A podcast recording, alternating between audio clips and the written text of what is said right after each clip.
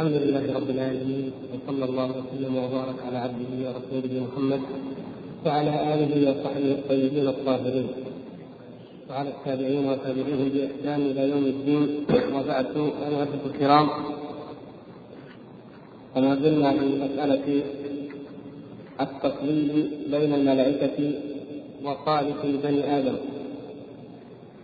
وقد انتهى بنا الحديث الأسبوع الماضي عند بداية الكلام على ما استدل به على تفضيل الأنبياء على الملائكة. صفحة 278 تقرأ أحضرك؟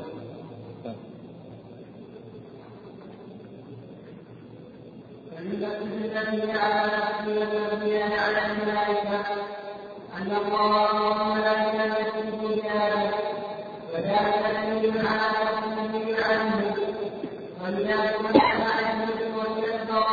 وقال أرأيت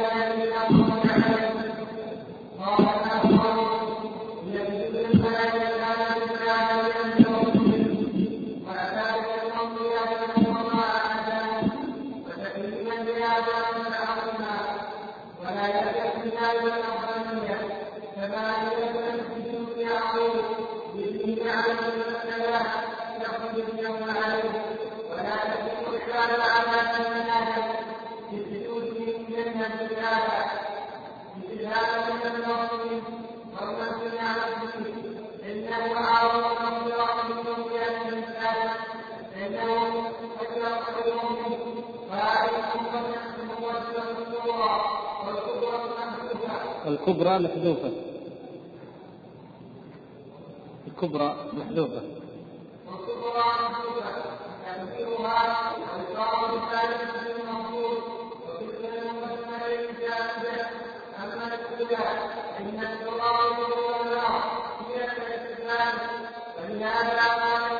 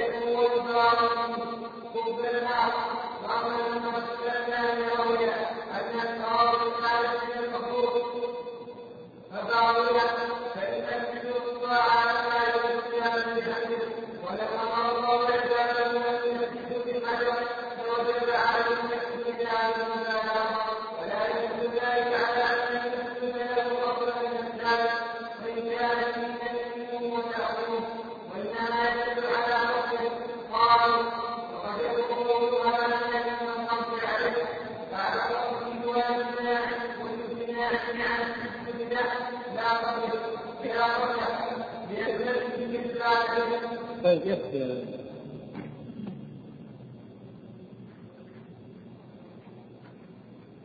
شرع الشارح رحمه الله في ذكر أدلة المفضلين للأنبياء أو لصالحي بني آدم على الملائكة. ودليلهم الأول أن الله سبحانه وتعالى أمر الملائكة أن يسجدوا لآدم. قالوا وهذا دليل على تفضيله عليهم.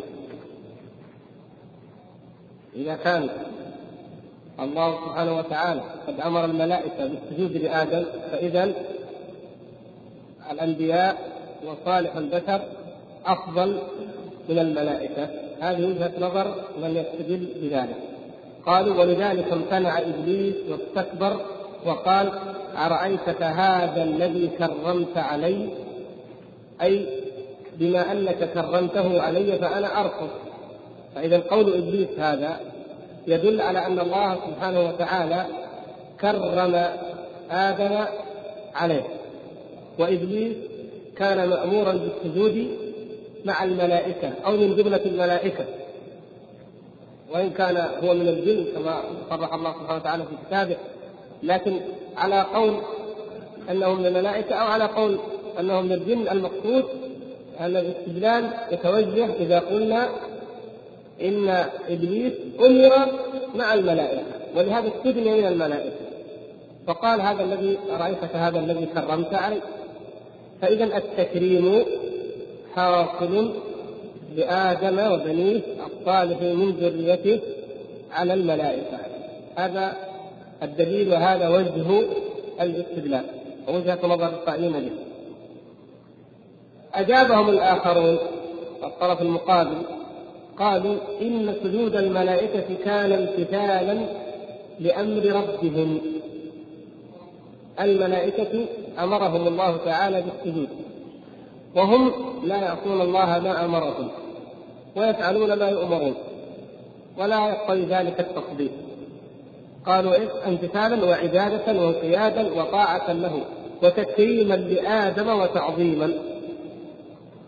فالله تعالى أمرهم أن يسجدوا لآدم تكريما وتعظيما له وإظهارا لما فيه من الفضل كما ذكرنا في القاعدة التي في الدرس الماضي ذكرت وهي أن الأدلة من الجانبين إنما تدل على الفضل لا على الأفضلية.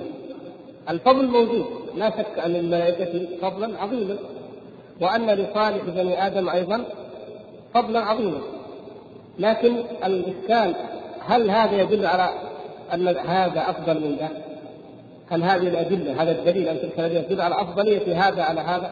أما أن لهذا فضلا ولهذا فضلا فنعم.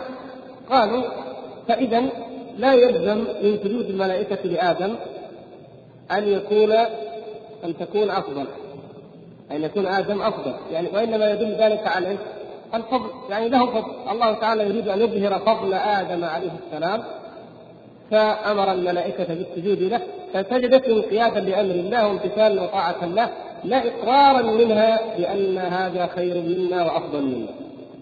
ولم يرد ذلك من كلام الملائكة. لكن جاء على لسان إبليس. يقول كما لم يلزم. يعني عندهم عندهم دليل. قالوا كما لم يلزم من سجود يعقوب لابنه عليهما السلام تفضيل ابنه عليه. ورفع أبويه على العرش وخروا له سجدا. إذا سجد أبوا يوسف عليه السلام وإخوته سجدوا له. ومعلوم أن أباه أفضل منه وفي ذلك شك. نعم. فإذا هذا لا يستلزم السجود لا يستلزم أن يكون المسجود له أفضل من السجد. بل ربما سجد الفاضل أو الأفضل للفاضل أو للمطلوب. يسجد الأفضل للفاضل أو يسجد الفاضل للمطلوب. قالوا ولا تفضيل أي ولا يلزم أيضا تفضيل الكعبة على بني آدم. لا يلزم أن الكعبة أفضل من بني آدم مع أن بني آدم أمروا أن يسجدوا إليها امتثالا لأمر ربهم. هكذا اطلق الشارح رحمه الله العبارة. يعني من جملة توجيه ورد المستدلين يرد هذا القول قالوا إنه لا يلزم الأفضلية لأنه لا يلزم تفضيل الكعبة أو معلوم لدينا أن الكعبة ليست أفضل من الأنبياء. وصالحي بني آدم. ومع ذلك فبنو آدم أمروا أن يسجدوا إليها.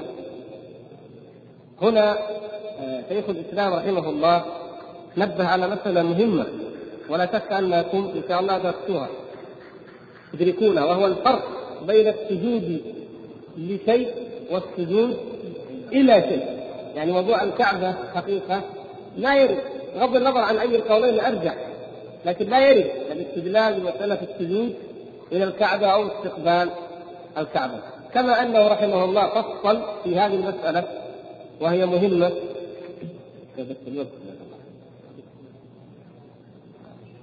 وهي مسألة مهمة جدا. مسألة إيه؟ مسألة السجود لغير الله وحكمه. وهذه من الشبهة التي تلقى. يقال سجدت الملائكة لآدم وسجد يعقوب ليوسف. إذا السجود لغير الله لا يكون شركا. يطلق القول هكذا. هنا لابد من تجزية الموضوع. وقد جلاه آه، رحمه الله ونحن نعرض له عرضا لأنه مجرد استطراد. لا أصل الموضوع. يقول في أول صفحة 358 قال وكذلك قصة سجود الملائكة كلهم أجمعين لآدم ولعن الممتنع عن السجود له وهذا تشريف وتكريم له. قال رحمه الله وقد قال بعض الأغبياء إنما السجود إن السجود إنما كان لله. وجعل آدم قبلة لهم يسجدون إليه كما يسجد إلى الكعبة. انظروا كيف وبعض الناس يريد أن يرد القول فأخطأ من قال يسجد إليه بمعنى يسجد له فيرد الآخر بخطأ يعني آخر أكبر منه. يقول وليس في هذا تفضيل عليهم كما أن السجود إلى الكعبة ليس فيه تفضيل للكعبة على المؤمن عند الله بل حرمة المؤمن عند الله أفضل من حرمتها. وقالوا السجود لغير الله محرم بل كفر. هذا واضح وجهة نظرهم. قال والجواب عما يقول هؤلاء قال أن السجود كان لآدم بأمر الله. السجود كان لآدم بأمر الله سبحانه وتعالى. وفرضه بإجماع أو بإجماع من يسمع قوله. ويدل على ذلك وجوه كل من يعتد بقوله يعلم أن سجود الملائكة لآدم كان بأمر الله. وهذا شبيه ما قاله الشارع هنا. قال وأن الله سبحانه وتعالى لو أمر عباده أن يسجدوا لحجر لوجب عليهم أن يطيعوا كلنا عباد الله وخلق الله ومطيعون لأمر الله. فلو أمرنا أن نسجد لأي شيء لسجدنا له لا لأن هذا معبود يستحق العبادة ولكن لأن المعبود الحق سبحانه وتعالى أمرنا بذلك. فلما أمرنا أن نقبل الحجر الأسود قبلناه لو أمرنا أن نسجد له سجدنا. فرضا يعني. فنحن عبيد لله سبحانه وتعالى. قال الأدلة على بطلان ذلك. أولا أو قال أحدها قوله لآدم. ولم يقل إلى آدم وكل حرف له معنى. ومن التمييز في اللسان أن يقال سجدت له وسجدت إليه. واضح الفرق؟ فرق بين سجدت له وبين سجدت إليه. كما قال تعالى لا تسجدوا للشمس ولا للقمر. ومن آياته الليل والنهار والشمس والقمر لا تسجدوا للشمس ولا للقمر. واسجدوا لله الذي خلقهن إن كنتم إياه تعبدون. هنا له وليس إليه قال وقال ولله يسجد ولله يسجد من في السماوات ومن في الأرض. قال وأجمع المسلمون على أن السجود لغير الله محرم. يعني محرم كلمة مجملة تشمل آه، الشرك أو ما دونه. المقصود أنه محرم وغير وارد في هذه الشريعة والحمد لله. قال وأما الكعبة فقد كان النبي صلى الله عليه وسلم يصلي إلى بيت المقدس. ثم صلى إلى الكعبة. يعني عندنا حتى جمل. ثم قال وكان يصلي إلى عنزة وإلى عمود وشجرة. يعني ورد في الحديث. أولا ورد أنه كان يصلي إلى بيت الكعبة. إلى بيت المقدس. نعم. وورد أنه كان يصلي إلى الكعبة. إلى بيت الله الحرام اللي هو الكعبة. ورد أنه يصلي إلى عنزة أو إلى شجرة. معنى ذلك أنه صلى لها من عمود من شجرة من عنزة من كعبة. لا. إليه معناها إيش؟ استقبله فقط. يعني جعله قبلة له فقط. يقول والساجد للشيء الساجد للشيء بالله ليس بإله يخضع له بقلبه ويخشع فيخشع له بفؤاده. إذا قلنا فلان سجد له سجد للصنم مثلا أو سجد لله معنى ذلك أنه خضع بقلبه وخشع بفؤاده.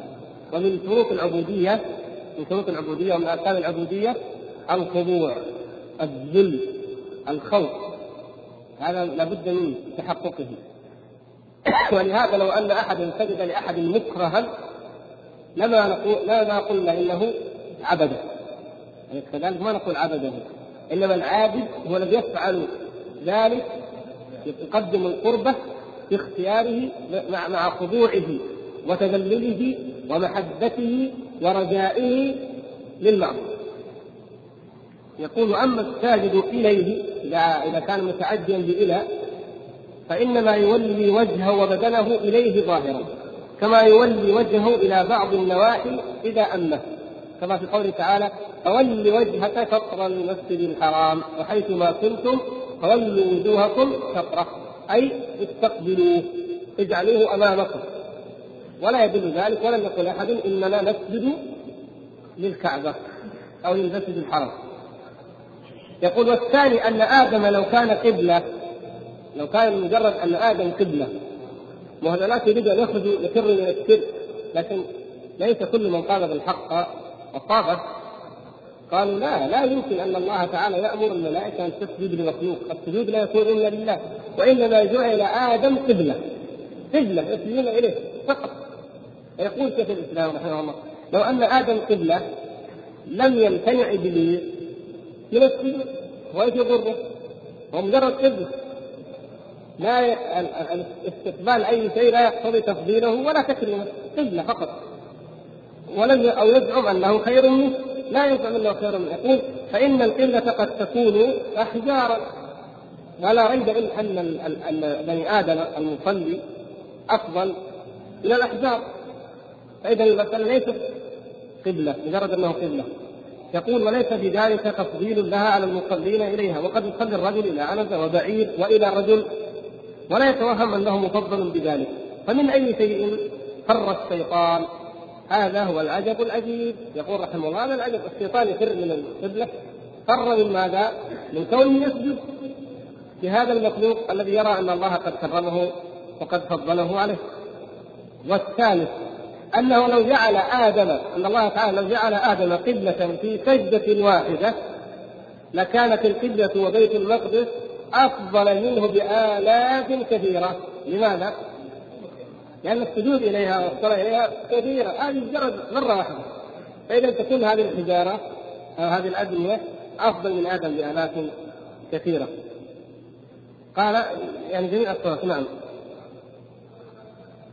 إلى آخره. يقول وأما قولهم لا يجوز السجود لغير الله فيقول لهم إن قيلت هذه الكلمة على الجملة فهي كلمة عامة تنفي بعمومها جواز السجود لآدم وقد دل دليل خاص على أنهم سجدوا والعام لا يعلم به ما قبله من الخاص هذا شيء معروف.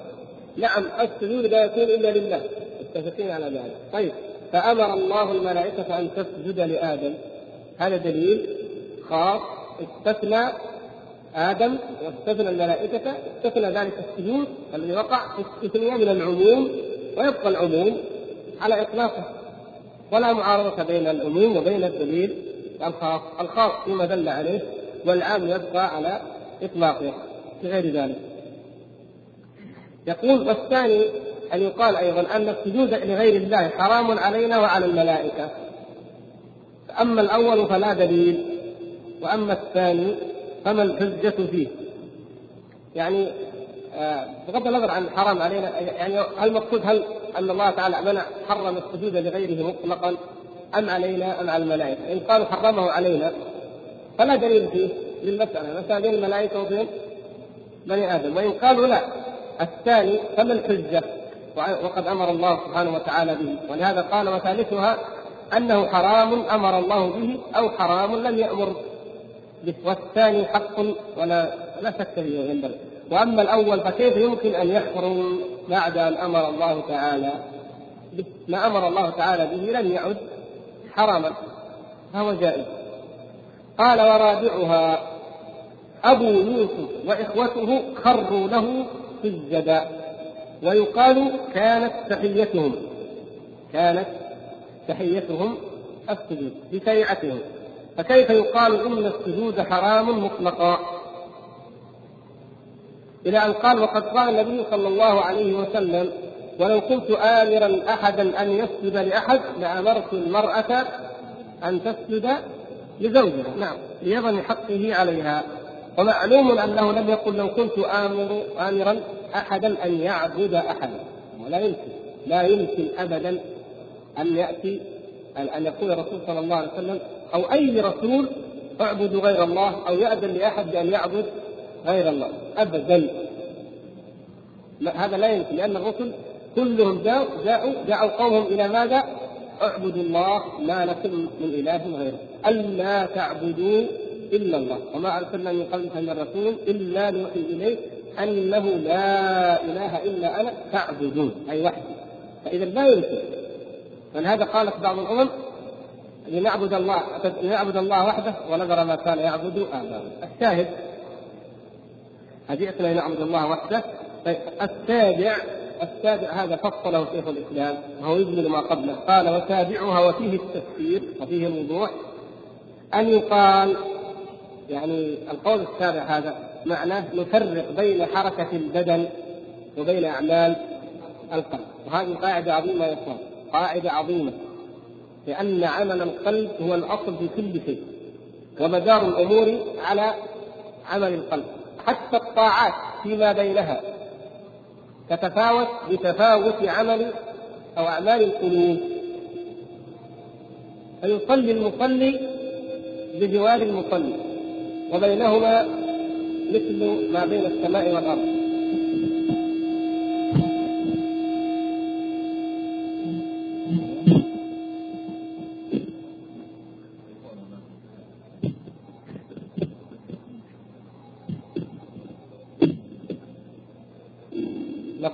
يصلي الرجل بجانب الرجل. ويكون بينهما مثل ما بين السماء والأرض لأن هذا صلى بقلب خاشع والآخر أقل منه أو لا خشوع له. مع أن الحركات الظاهرية مع أن حركات الجوارح واحدة وهذا يقرأ القرآن وهذا يقرأ القرآن بجواره في أي مكان مثلا. وفرق بين بين هذا وبين هذا بالنسبة لماذا؟ إلى الخشوع وإلى الخضوع وإن كانت القراءة واحدة. يقول أما الخضوع والقنوت بالقلوب والاعتراف بالربوبية والعبودية فهذا لا يكون على الإطلاق إلا لله سبحانه وتعالى وحده وهو في غيره ممتنع باطل وأما السجود أما مجرد السجود لا بنية لا بنية التعبد والقنوت والخضوع فشريعة من الشرائع. لاحظتم كيف؟ هذا من جملة الشرائع يعني حكم عملي تطلق الشريعة مقابل العقيدة يعني معنى الفروع العملية مقابل الأمور الاعتقادية. فالاعتقاد القنوت الخضوع العبودية هذه لله وحده في جميع الأمم وعلى لسان جميع الرسل وفي جميع الأصول أما السجود الحركة هذه الفعل من غير عبودية وقنوت وخضوع فهذه شريعة من الشرائع يعني حكم أو أمر عملي. قد يكون في وقت أو في حين أو زمان غيره في ذلك الزمان غيره. يقول وأما السجود فشريعة من الشرائع.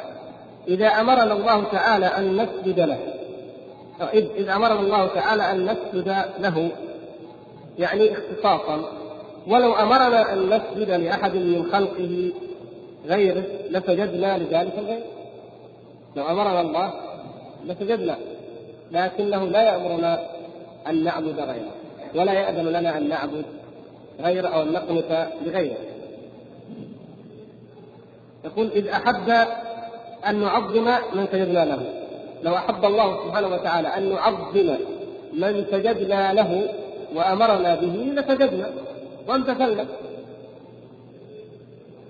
ولو لم يفرض علينا السجود لم يجب البتة فعله وإن لم يفرضه علينا لم يجب علينا. شرع من الشريعة أمر شرعي. فسجود الملائكة لآدم عبادة لله وطاعة له.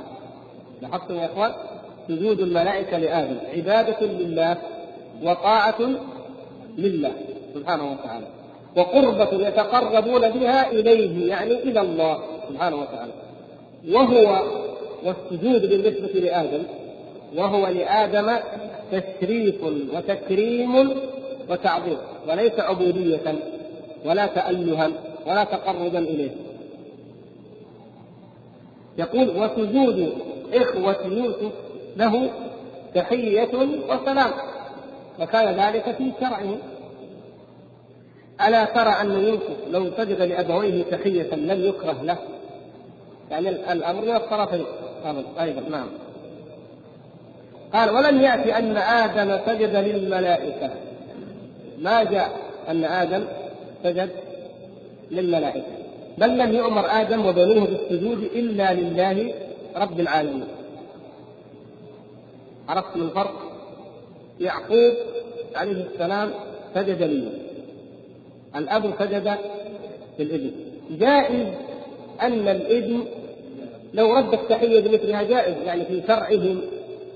هذا في شرعه كانت التحية والسلام في شرعهم السجود. إذا جائز. له بالنسبة للملائكة هنا الالتزام بأمر الله. أباحه في شرع هؤلاء. بالنسبة للملائكة ما ما ما شرع الله تعالى ولا أمر بني آدم أن يسجدوا للملائكة وإنما أمر الملائكة أن تسجد لآدم تشريفا وتكريما له. إذا كل موضع بحسبه. والآمر هو الله سبحانه وتعالى. فحيثما أمر امتثلنا قال ولم يأتي أن آدم سجد للملائكة. ولم بل لم يؤمر آدم وبنوه بالسجود إلا لله رب العالمين. ولعل ذلك والله أعلم بحقائق الأمور لأنهم أشرف الأنواع وهم صالح بني آدم. فليس فوقهم أحد يحسن السجود له. إذا كأننا كأننا كأن نستفيد شيخ الإسلام رحمه الله إشارة إلى تفضيل آدم وصالح ذريته على الملائكة. وإن كان هو يقول هذا بحسب إيش؟ النهاية. والمآل لا بحسب الحال الآن. فالجنس الإنساني هو أفضل الأجناس. على الأقل كما قلنا باعتبار المآل الصالح من بني آدم فهؤلاء لا ليس فوقهم من يحسن أن يسجدوا له أو ينبغي أو يحق لهم أن يسجدوا له. بل لا يسجدون إلا لله رب العالمين. وهم أشتاء بعضهم لبعض فليس لبعضهم مزية بقدر ما يصلح له السجود. ومن سواهم فقد سجد لهم من الملائكة للأب الأقوم ومن البهائم للابن الأكرم. ومن سواهم أقوم نعم لأنه سواهم يعني هم أكفاء بعضهم لبعض فهم سواء. بنو آدم سواء. ولهذا لا يسجد بعضهم لبعض يعني من حيث النوع. لا من حيث الآحاد ليس كل أحد من بني آدم مثل الآخر. لكن في الجملة هم أكفاء ولا يجوز أن يسجد بعضهم لبعض سجود عبادة حتى لو أن أحدا سجد للنبي صلى الله عليه وسلم أو لأي نبي سجود عبادة لا يجوز ذلك له. فلا يسجدون إلا لله سبحانه وتعالى. قال وأما من دونهم يعني من الأجناس ومن سواهم فقد سجد لهم من الملائكة للأب الأقوم ومن البهائم للابن الأكرم. من هو الأب الأقوم؟ آدم. عليه السلام. سجدت له الملائكة هذا بالقرآن. ثابت والبهائم للابن الأكرم إشارة إلى ما ورد في السير من أن بعض الدواب سجد للنبي صلى الله عليه وسلم. وقال وأما قوله لم يسبق لآدم ما يوجب الإكرام له بالسجود فلغو من القول. الناس سبحان الله إذا أرادوا أن يتأولوا يأتوا بالعجائب. قال بعضهم لا.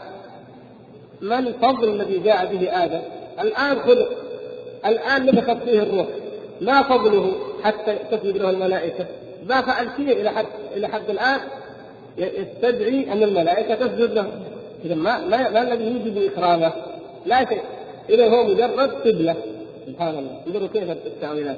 يقول هذا لغو. هذا لغو من القول هدى به بعض من اعتزل الجماعة. يعني بذلك من خالف أهل السنة والجماعة. فإن نعم الله تعالى وأياديه على عباده ليست بسبب منهم. إقبال الله علينا وتكريمه لنا. هل هو بسبب منا نحن؟ لا ليس كذلك. يقول لو كانت ولو كانت أيضا بسبب منه فهو المنعم بذلك السبب. فهو المنعم بالسبب والمتفضل بالسبب الذي يستدعي ذلك. إلى أن قال وهو أيضا باطل على قاعدتهم لا حاجة لنا إلى بيانه هاهنا. إلى آخر ما ذكر المهم حصل المقصود إن شاء الله في مسألة ما قيل من قضية هل الملائكة سجدوا لآدم أن سجدوا إلى آدم. هذا مجموعة فتاوى نكتب في الأسبوع الماضي تفضل.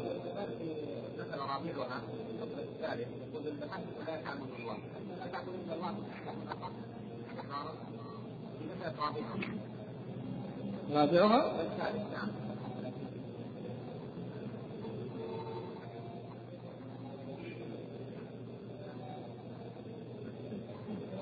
نعم نعم لأن والبهائم لا تعبد الله فكيف يقال يلزم من السجود لشيء عبادته؟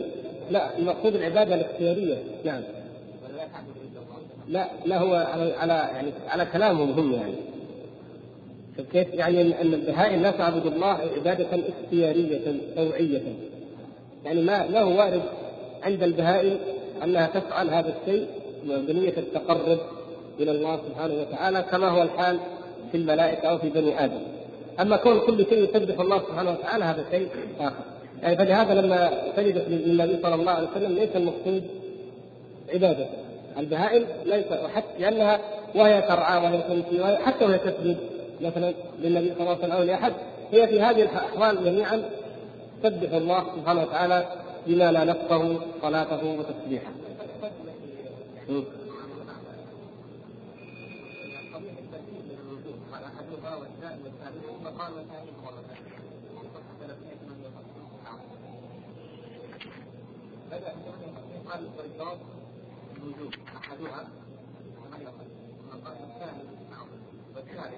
والثالث إيش؟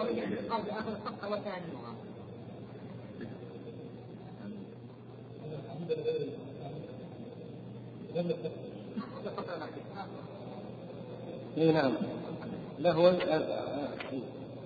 تبدو لي في ترتيب ترتيب لأدلة التفضيل وترتيب لأدلة داخل نعم والجواب أن السجود كان لآدم أحدها قوله لآدم الثاني أن آدم كان قبله الثالث أنه جعل قبله هذه قال وأما قولهم لا في غير الله فيقال إن قيلت فهي عامة.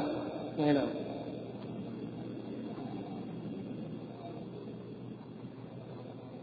يعني هذا أحدها أحدها بعده ثانيها. على ما يبدو. وأما الثاني والثالث كأنه داخل فقره يعني أنا فهمت كذا يعني داخل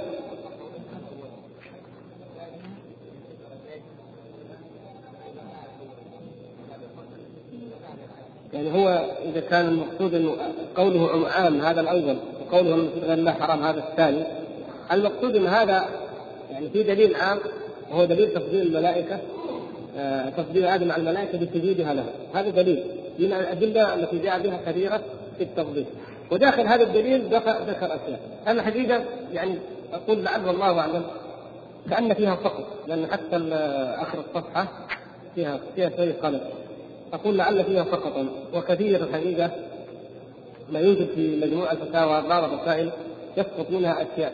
ويعني جزا الله خيرا من جمعها وأثابه ورحمه قد لقد عمل عملا عظيما نفع به المسلمين ولكن الخطأ جل من لا يخطئ أنه لم يذكر مصادر المخطوطات وأماكن وجودها. مثلا هذه الرسالة كما ترون رسالة التفضيل للملائكة وبني آدم. من أين أخذت؟ لأن الفتاوى فتاوى شيخ الإسلام رحمه الله متناثره في معظم مكتبات العالم. فلم يذكر لنا من أين أخذها وكيف قابلها. يعني بهذه المناسبة. لكن أنا ما أحب استطرد فيها لأن ما لها علاقة يعني أو ما ليس هذا موضعها حتى يتنبه الإخوة. تجد بعض المواضع لا شك أن فيها خرما أو خللا.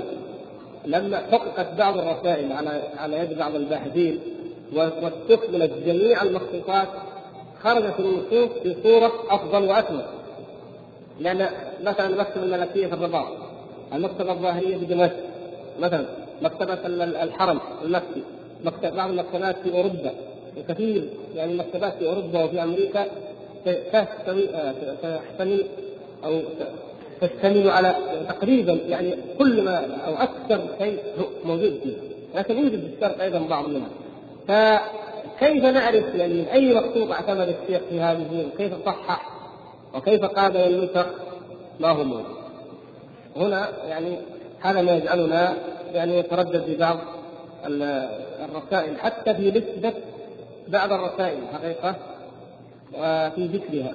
يعني بعض الرسائل هنا في مجموعة الفتاوى ما ندري كيف ذكرت وليسها لم تذكر مثل موضوع حياة الخبر وأمور ليس هذا مجال التفصيل فيها. نعود إلى موضوعنا. وأما امتناع إبليس امتناع إبليس لماذا امتنع؟ هل في امتناع إبليس ما يدل على تكريم؟ الإنسان لأنه قال رأيتك هذا الذي كرمت عليه؟ يقول أما امتناع إبليس فسببه هكذا. قال فإنه عارض النص برأيه وقياسه الفاسد بأنه خير منه. ما هو إبليس؟ إبليس. تصور أن المسألة خيرية. يعني الطرف الآخر يقول إن إبليس ظن أن القضية قضيه أفضلية وخيرية. يعني اسجد له اذا هو خير منه. لا يلزم يعني لم يقل الله تعالى أكرم هو أكرم منك وكرمته عليك فاسجد له. لا عبد أنت عبد مأمور. والرب تعالى الله أمرك فافعل ما أمر. لكن إبليس ما أخذ الموضوع من جانب الألوهية الربوبية والانقياد والطاعة للعبد للمعبود لا أخذها كما هو شان الحسد نعوذ بالله والاستكبار. حسدا وغيرة واستكبارا أخذها من زاويه الأفضلية. يعني أنا أسجد لي لأنه أفضل مني؟ لا أنا أفضل منه. هكذا. فعارض النص بالقياس. ودائما دائما كل من عارض ما شرع الله تجد أنه يتمحل لا يرى أنه دليل. هذا هذا دليل عقلي واضح على ما أذهب إليه. كل من رد أمر الله أو حكم الله أو سنة رسول الله صلى الله عليه وسلم تجد أنه يقتدي بالشيطان. هذا إمامهم فيعارضه. كيف يكون هذا الشيء حرام؟ أو كيف يكون هذا الشيء حلال؟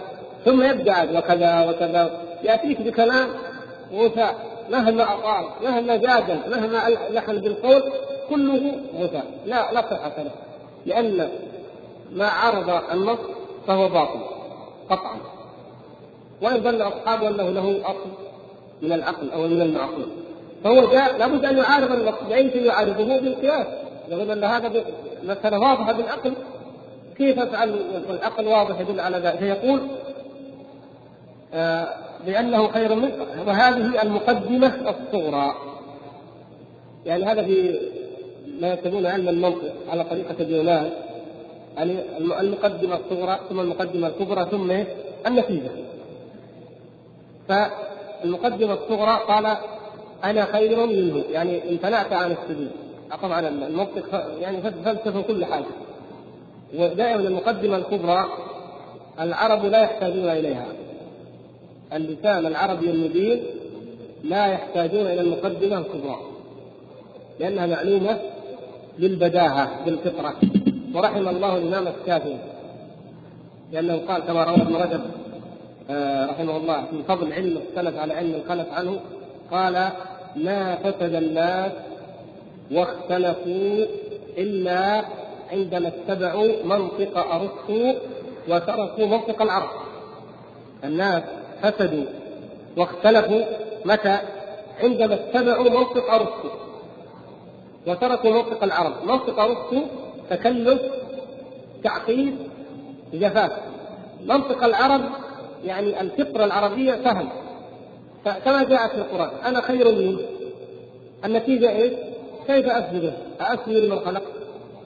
يعني أنا خير منه لن أسجد. لا لا يصح أن أسجد له. هذه المقدمة الأولى أو الصغرى والنتيجة على طول. لكن على طريقة اليونان لا بد من مقدمة صغرى ثم مقدمة كبرى ثم النتيجة. المقدمة الصغرى أنا خير منه. طيب والكبرى؟ أو أنا أفضل منه الكبرى إيش؟ والفاضل لا يسجد للمفضول هذه بديهية معروفة فلم يقول أنا خير منه معنى ذلك كما لو قلت لأحد أعطه أعطي فلانا دينا تقول ليس له علي يدين فلم أدفع له. كلام عربي واضح ولا اعترض عليه. على طريقتهم لابد أن يسجد ليس له علي يدين وبما أنه ليس علي دين بما أن الإنسان ليس عليه دين لا يجب عليه أن يدفع فلن أدفع له. نتيجه واحدة يعني ما في داعي لهذا التكلف ولا لهذا التطويل الله تعالى أراح العرب منه وهذا في يعني في لغة العرب جميعا. يعني حتى أفعال الكون اللغة العربية هو ليس ليس في لغة العرب أفعال الكون أو الصيرورة أو كما تسمى مثل اللغات الغربية والعجمية. فنحن نقول محمد قائم. محمد مجتهد. خلاص محمد مجتهد. لكن في اللغات الأخرى لا بد من فعل الكون. محمد يكون مجتهد أو يوجد يعني قدرها ما شئت المقصود لا بد من فعل آخر. أما في فطرة العرب وفق العرب راسا يأتي المسند والمسند إليه. المقصود انه إيش يقول المقدمة الكبرى محذوفة تقديرها والفاضل لا يكفي المفضول ثم بدأ يبطل كلا المقدمتين يعني الشارع رحمه الله فصل المقدمتين ثم يبطلهما على تقدير وجود الأخرى كما يزعم المناطق طبعا. قال أما الأولى وهي إيش؟ أنا خير منه. الأولى أنا خير منه. كيف يبطلها؟ قال آه يعني خلقتني من نار خلقته من طين. طيب نمسك هذا القول نقول أول شيء التراب يفوق النار.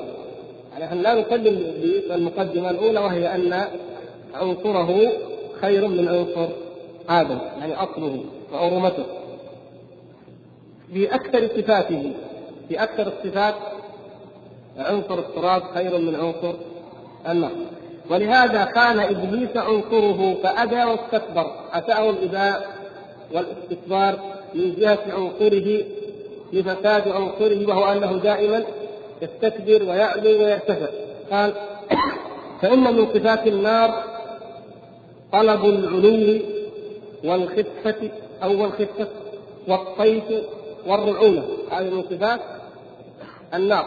دائما تنتهي تتحرك وترتفع تلتهم أي شيء ليس من صفاتها الأناة والتواضع والسكون والركود هذا شيء مشاهد معروف. ولهذا نهينا هذا من فضل الله علينا أن ننام وفي البيت فراش. النار هذه سبحان الله كم حصلت؟ كم حصل ينام الإنسان في الفراش مثل ما كان أول الجازة مثلا؟ حاجة صغيرة فيها. ينام وما يبقى إلا والنار تحرق فراشة وقد أكلت البيت وأكلت من اهله أو مثلا أو أكلت. يعني لا يستيقظ لا إلا حر النار. فهي رعناء و يعني حمقاء خائفة تلتهم تذهب يمينا وشمالا ليس لها ثبات ولا سكون يقول ومن طبيعتها أيضا من طبيعة النار إفساد ما تصل إليه ومحقه وإهلاكه وإحراقه. فلذلك عنصر آدم عنصر إبليس محقه. أما عنصر آدم قال ونفع آدم عنصره. آدم نفعه عنصره بالتوبة والاستكانة والانقياد والاستسلام لأمر الله. والاعتراف وطلب المغفرة. فإذا طلب المرء فإن من صفات التراب الثبات والسكون والرصانة والتواضع والخضوع والخشوع والتذلل. وما دنا منه ينبت ويزكو وينمو وينمو ويبارك فيه بعكس النار ضد النار. التراب توضع فيه حبة واحدة فتنبت سنبلة في كل سنبلة تنبت سبع سنابل سبحان الله. يعني 700 سنبلة من حبة واحدة وهكذا إذا النار التراب ثابت لكن وما قرب منه يكون فيه الزكاء ويكون فيه النماء والبركة. وبارك فيها وقدر فيها أقواتها في أربعة أيام توالي اذا هذا العنصر عنصر آدم خير. طيب متى كان يعني أين الاستكانه وأين الخضوع متى نفعه عنصره عندما قال ربنا ظلمنا أنفسنا وإن لم تغفر لنا وترحمنا لنكونن من الخاسرين. هذا عصى وهذا عصى ولكن آدم عصى وتاب وآب وأناب إلى الله سبحانه وتعالى. والتائب من الذنب كمن لا ذنب فعفى الله سبحانه وتعالى عنه وتقبل توبته. وأما إبليس فإنه أبى واستكبر وبعد المعصية أخذ يفلسف ويبرر المعصية. كما قال فيه بعض الشعراء تاه على آدم في سجده وصار قوادا لذريته. أعوذ بالله. يعني إبليس هذا السي وهذا الكبر تاه على آدم في سجده يعني رأى أنه كيف أنا ما يمكن استكبر أن يسجد له وهو نبي. فكانت النتيجة أن أصبح خادما لأقبح الخلق أقبح بني آدم أفعالا وهم الزناة عياذا بالله في هذا الفعل القبيح الذي تستقدره النفوس والطباع. فهذه عاقبة من يعصي الله سبحانه وتعالى. وكل من استكبر على الله عز وجل في أمر ادله الله وفعل نقيضه وهو الذي هو في غاية الذل نعوذ بالله والقبح. قال وأما المقدمة الثانية، المقدمة الأولى يعني أفضلية العنصر عن العنصر، المقدمة الثانية وهي أن الفاضل لا يسجد للمظلوم فباطله. لماذا؟ قال فإن السجود طاعة لله وامتثال لأمره ولو أمر الله عباده أن يسجدوا لحجر لوجب عليهم الامتثال والمبادرة هذا أمر طاعة لله ولا يدل ذلك على أن المسجود له أفضل من السائل وإن كان فيه تكريمه وتعظيمه. وإنما يدل على فضله كما قلنا يدل على فضله لا على افضليته قالوا وقد يكون قوله هذا الذي كرمت عليه بعد طرده لامتناعه عن السجود لا قبله فينتهي الاستدلال به. فكيف ينتهي الاستدلال به؟ لماذا ينتهي الاستدلال به إن كان بعد طرده؟ و...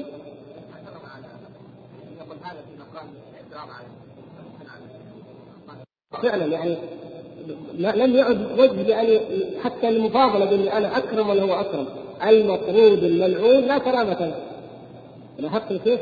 انتهى الأمر يعني فيعني هذا وجه من الأوجه التي يزيل بها هؤلاء لأنه ليس المقصود القول هذا متى قاله إبليس؟ هو الظاهر قبل ولا بعد؟ والظاهر انه بعد الطرد نعم الظاهر لأنه قال لا احتنكن ذريته إلا قال هذا بعد هذا خلاص رفض وأمر يعني ف وطلب من الله تعالى أن ينذره إلى يوم قال ربي انظره إلى يوم يبعثون فانظر فتوعد بأن يحتلك ذريته وأن يغويهم إلا القليل الشاكر منهم المستقيم على أمر الله سبحانه وتعالى. فالمقصود انه يعني إذا كان بعد الطرد قال كرمته عليه ما خلاص ما في نقاش. يعني بعد أن طرد إبليس لم يعد له كرامة أصلا فلا مجال يعني قال أنه يعني قد أنا خير أو أنت كرمت علي وأنا يعني أكرم منه هذا بعد الطرد. على اي حال سواء قبله أو بعده ليس فيه ما يدل على التفضيل قال منه أن الملائكة لهم عقول يعني ومن ذلك من هذا التفضيل من تفضيل الأنبياء على الملائكة أن الملائكة لهم عقول وليست لهم شهوات. والأنبياء لهم عقول وشهوات. نعم. فلما نهوا أنفسهم عن الهوى ومنعوها عما تميل إليه الطباع كانوا بذلك أفضل. يعني من اتقى الله وأطاع الله وداعي المعصية قائم فيه أفضل لمن اتقى وأطاع واستقام وما من داع يدعوه إلى ذلك. يعني رجل مثلا مريض أو علمي لا يأتي النساء أو لا شهوة له في النساء مطلقا ها؟ ورجل آخر عنده هذه الشهوة متوقدة.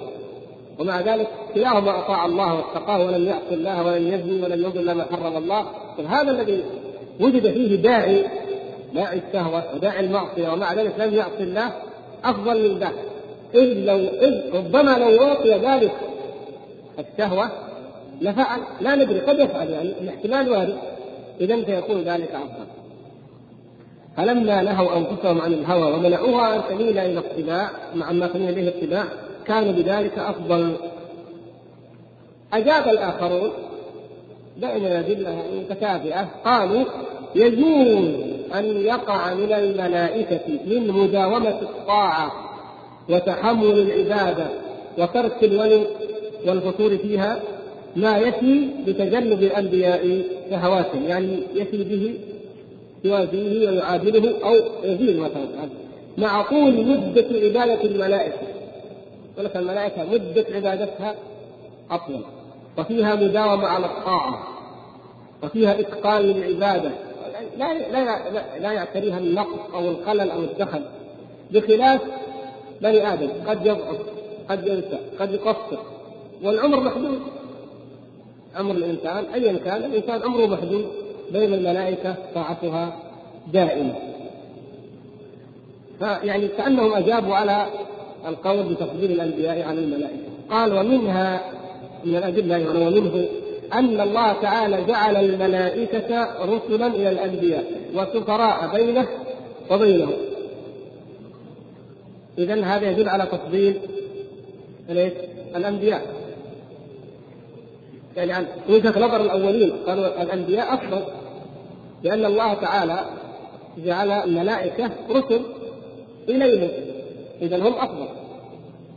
قال آه وهذا الكلام قد اعتل به من قال إن الملائكة أفضل. يعني قلب عليهم الدليل. نفس الدليل قلبه عليه وجعله دليلا له عليهم لا عليهم له وقال قال رحمه الله واستدلالهم به أقوى. يعني استدلال من يفضل الملائكة أقوى. لماذا؟ لأن الأنبياء المرسلين إن ثبت تفضيلهم على المرسل إليه بالرسالة وهو لا شك ثابت ثبت تفضيل الرسل من الملائكة إليهم عليهم. فإن الرسول الملكي يكون رسولا إلى الرسول البشري. وهو إذا قلنا الرسول أفضل من المرسل إليه.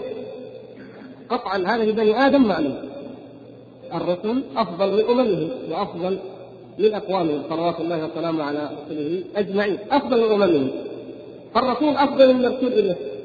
المرسل إليه. إذا عليه نقول الملائكة أرسلوا إلى الرسل. إذا يكون الرسول الملكي أفضل من الرسول. البشري آه إذا فليس لا دليل لمن يفضل الأنبياء بل الدليل هنا كأنه توجه لمن يفضل إيش؟ الملائكة على نعم هذا اشرنا اليه لكن هل هي مطلقا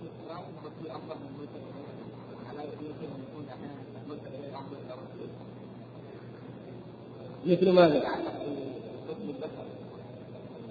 اي نعم طيب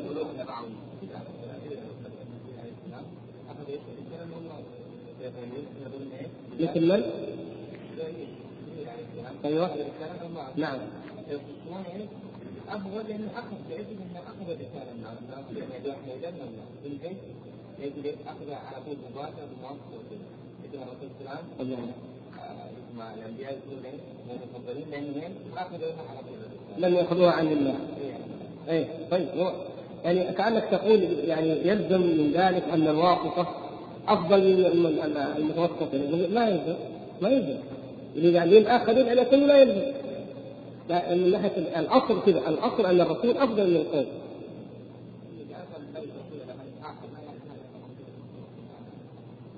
اي لو أن ملكا أيوه لو أن ملكا أرسل كبيره إلى وزير أو إلى أخيه مثلا ولي العهد هل يكون الكبير أفضل من ذاك؟ كما نقول لا نعم. لكن هذا كلامنا هنا في التفضيل الشرعي. يعني كلامنا في التفضيل الشرعي من جهة أن الرسل بالنسبة لأممهم أفضل. يعني الذين أرسلهم الله سبحانه وتعالى. فالذين أخذوا الرسالة وتلقوها أفضل ممن بلغت الرسالة اليهم فيقولون أولئك يعكسون الدليل يقول فإذا الرسول الملكي أفضل لأنه أخذ الرسالة من الله وبلغها إلى الرسول. وهذا المقصود متكافئة يعني. قال ومنه قوله تعالى من الأدلة أيضا وعلم آدم الأسماء كلها.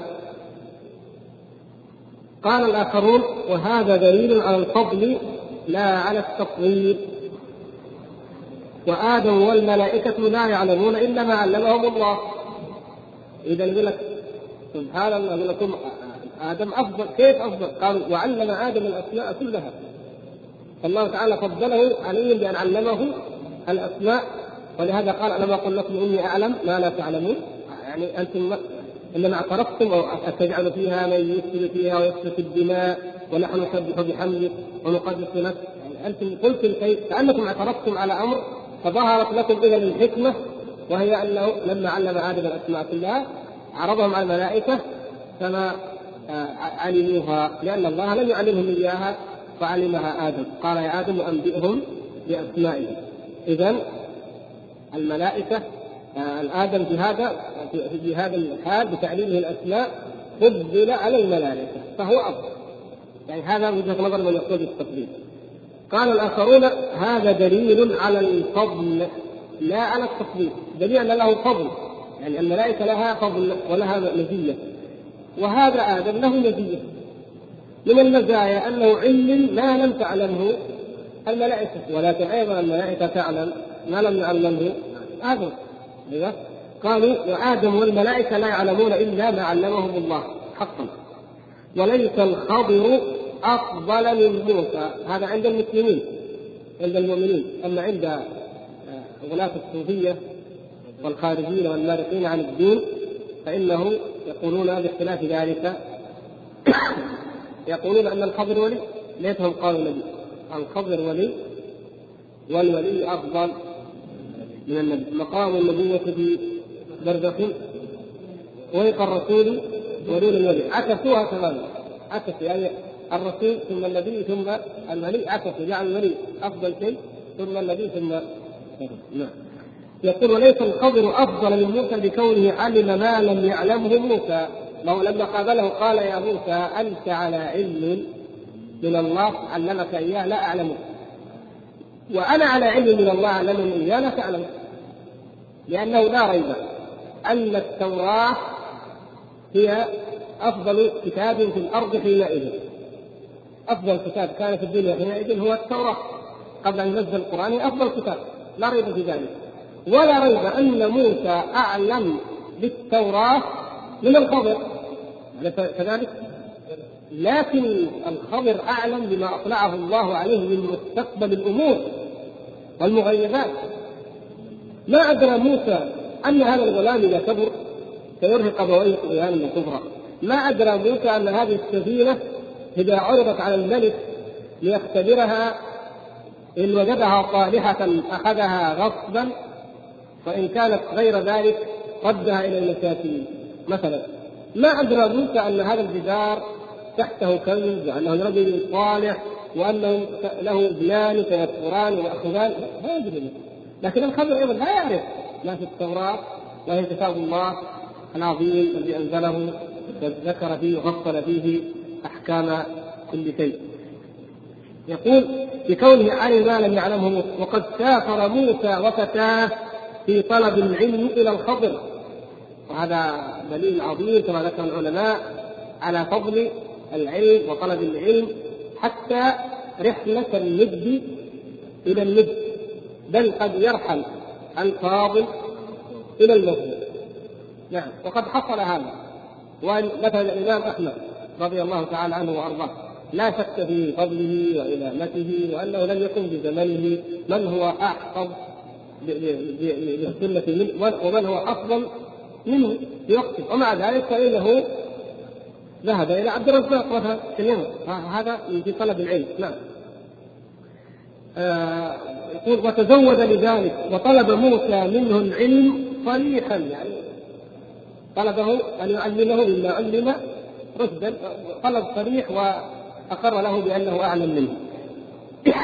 وقال له الخضر إنك على علم من علم الله لا كلامه وجاء بدليل آخر.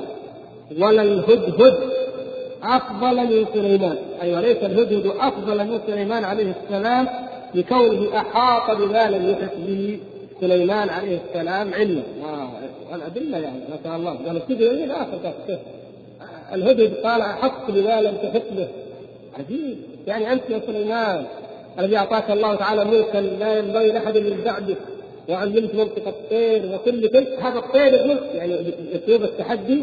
قال أحط بما لم تحط به يعني أنت تتوعدني أنت تريد أن تعاقبني لأذبحن ولا ذبح لأن أنا أحط أتيت بشيء أنت لا تعرف ولم يبلغ علمك. عجيب. فهذا إيش؟ في النتيجة يظهر لنا أن الهدهد فعلا. عجيب والهدهد جاء وإذا وجدت امرأة ولها عرش عظيم وجدتها وقومها يسجدون للشمس من دون الله، أنت رسول الله وأنت من تدعو إلى التوحيد، أمة عظيمة تشرك بالله وتعبد الشمس من دون الله.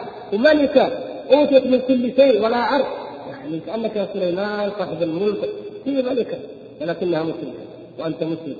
فنجد سبحان الله إذا إذا أوتي لما الذي عنده علم الكتاب وتبين ذلك سليمان عليه السلام من قبل لكن لما جاء أخبر العرش صدق. فكان لدى الهدهد زيادة علم لم يعلمه سليمان وحديثنا من الهدهد أفضل من سليمان عليه السلام. لا يعني طبعا من باب التوجيه الحجه قالوا فكذلك كون آدم عليه السلام علم الأسماء علمه الله هذه الأسماء أطلعه عليها لا يعني أنه أفضل من الملائكة. ولكن ذلك تدل على الفضل لا على التفضيل يعني هذا كما في قصة موسى والخضر.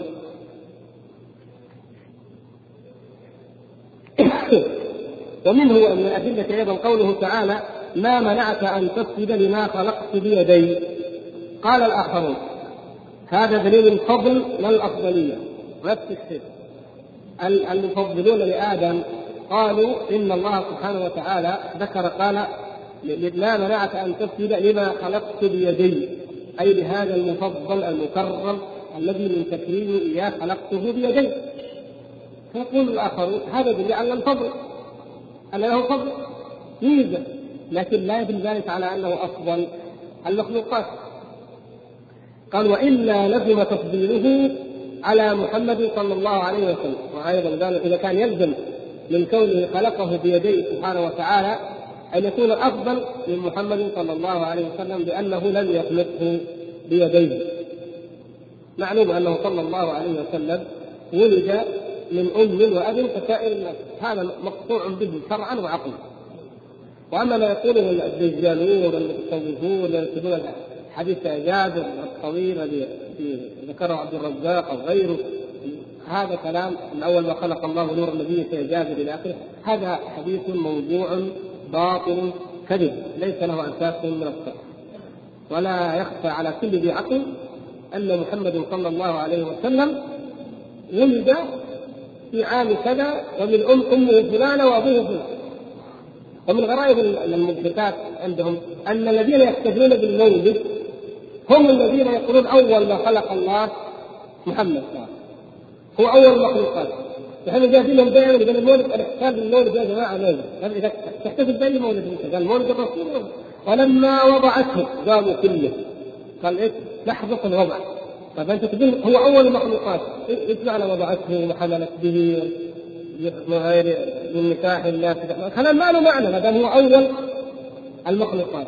هذا يعني يدل على التناقض. الذي يقع فيه كل من خالف النص والشرع وعمد إلى الهوى واتباع الرأي نسأل الله العفو والعافية. قال فإن قلتم هو من ذريته. يعني أيضا يزيد الآخرون. قالوا هو يعني من؟ يعني محمد صلى الله عليه وسلم من ذريته.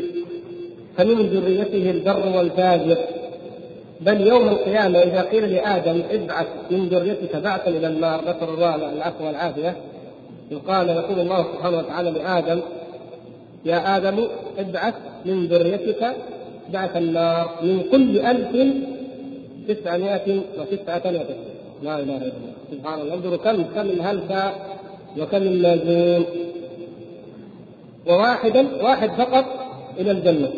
فما بال هذا التفضيل ترى إلى هذا الواحد من الألف فقط. وهم يقولون له يعني من جملة الذرية.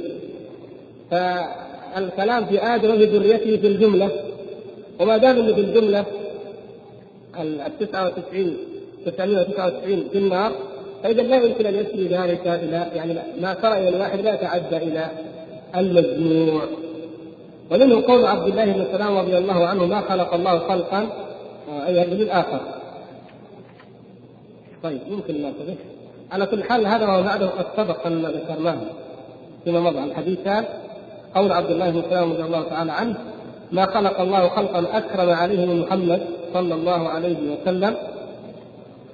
قال فالشأن في ثبوته وإن صح عنه فالشأن في ثبوته في نفسه فإنه يحتمل أن يكون من الإسرائيليات. يعني إما أنه لا يثبت إليه وإما أنه إن ثبت إليه فهو من الإسرائيليات لكن الحديث الذي بعده حديث عبد الله بن عمرو رضي الله تعالى عنهما قلنا إن هذا الحديث وما تكلمنا عنه في الدرس في الأسبوع الذي قبل الماضي وهو ماذا؟ وهو أن الله أن الله سبحانه وتعالى في مقتضى هذا الحديث آه، ابى اعتراض الملائكة وقال وعزتي وجلالي لا أجعل صالح ذريتي من خلقت بيدي كمن قلت له كن فكان وقلنا ان شيخ الإسلام رحمه الله قال في رسالته اللي هي إيه؟ ها؟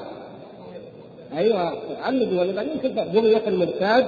قال ثبت بالإسناد الذي على شرط الصحيح عن عبد الله بن عمرو وساق الحديث.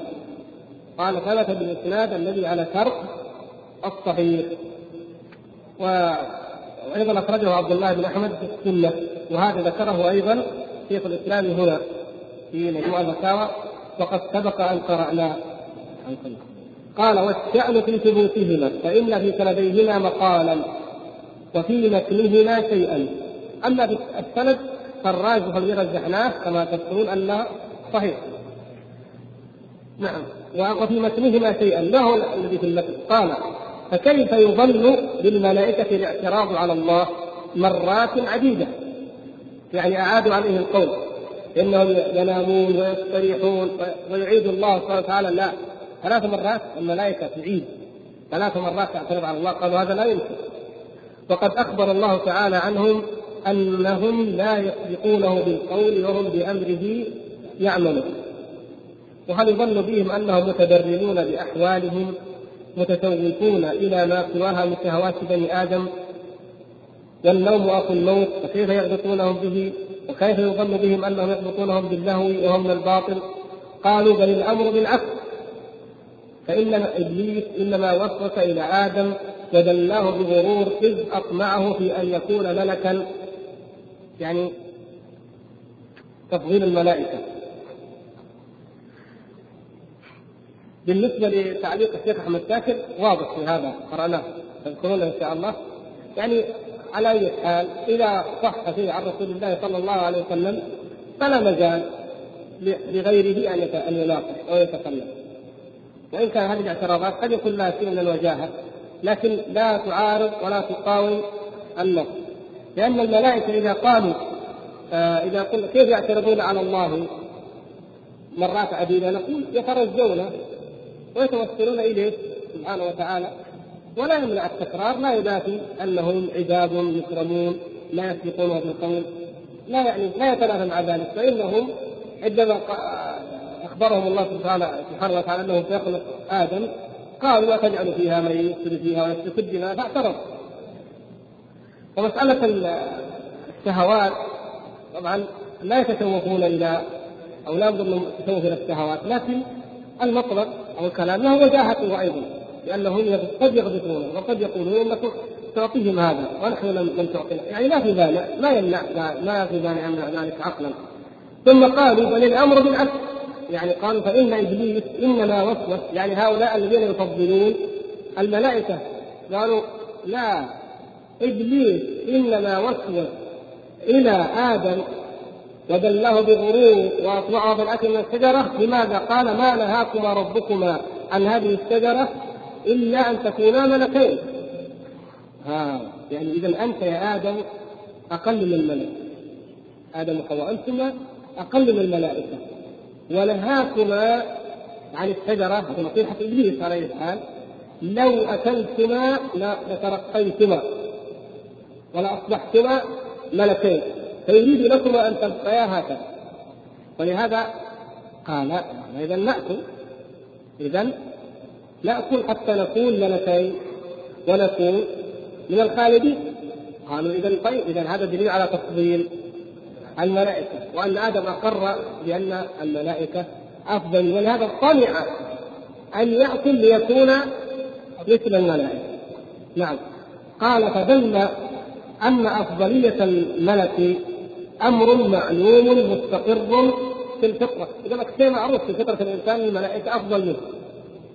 وجابوا شاهد على هذا. يشهد بذلك أيضا حكايه حكايته تعالى عن النسوة. قوله تعالى حكاية عن النسوة اللاتي قطعن أيديهن وارجل وارجلهن عند عند يوسف وقطعن أيديهن. فقلنا حاشا هذا فرعون اللي قطع عليه. فقلنا حاشا لله. النسوة قلنا لله ما هذا بشرا إن هذا إذا إذا في في الوضع. النسوة ماذا فضل الملك ولا فضل البشر؟ إذا النسوة رأينا أن الملك أفضل. ولهذا لما رأوا أن يعني جمال يوسف عليه السلام وهذا المظهر يخالف ما عليه الناس والمعلوم يعني أن الناس يعني لهم قدر معين لكن لا هذا فاق فاق ما عليه الناس جميعا. إذا قد ارتفع عن مستوى النوع الإنساني إلى جنس الأعلى، ما هو الأعلى؟ الملائكة. قال لك إذا الملائكة أفضل. وماذا معلوم ومركوز إذا هذا خلاص ما يحتاج إلى استدلال آخر. ولكن أجاب الآخرون.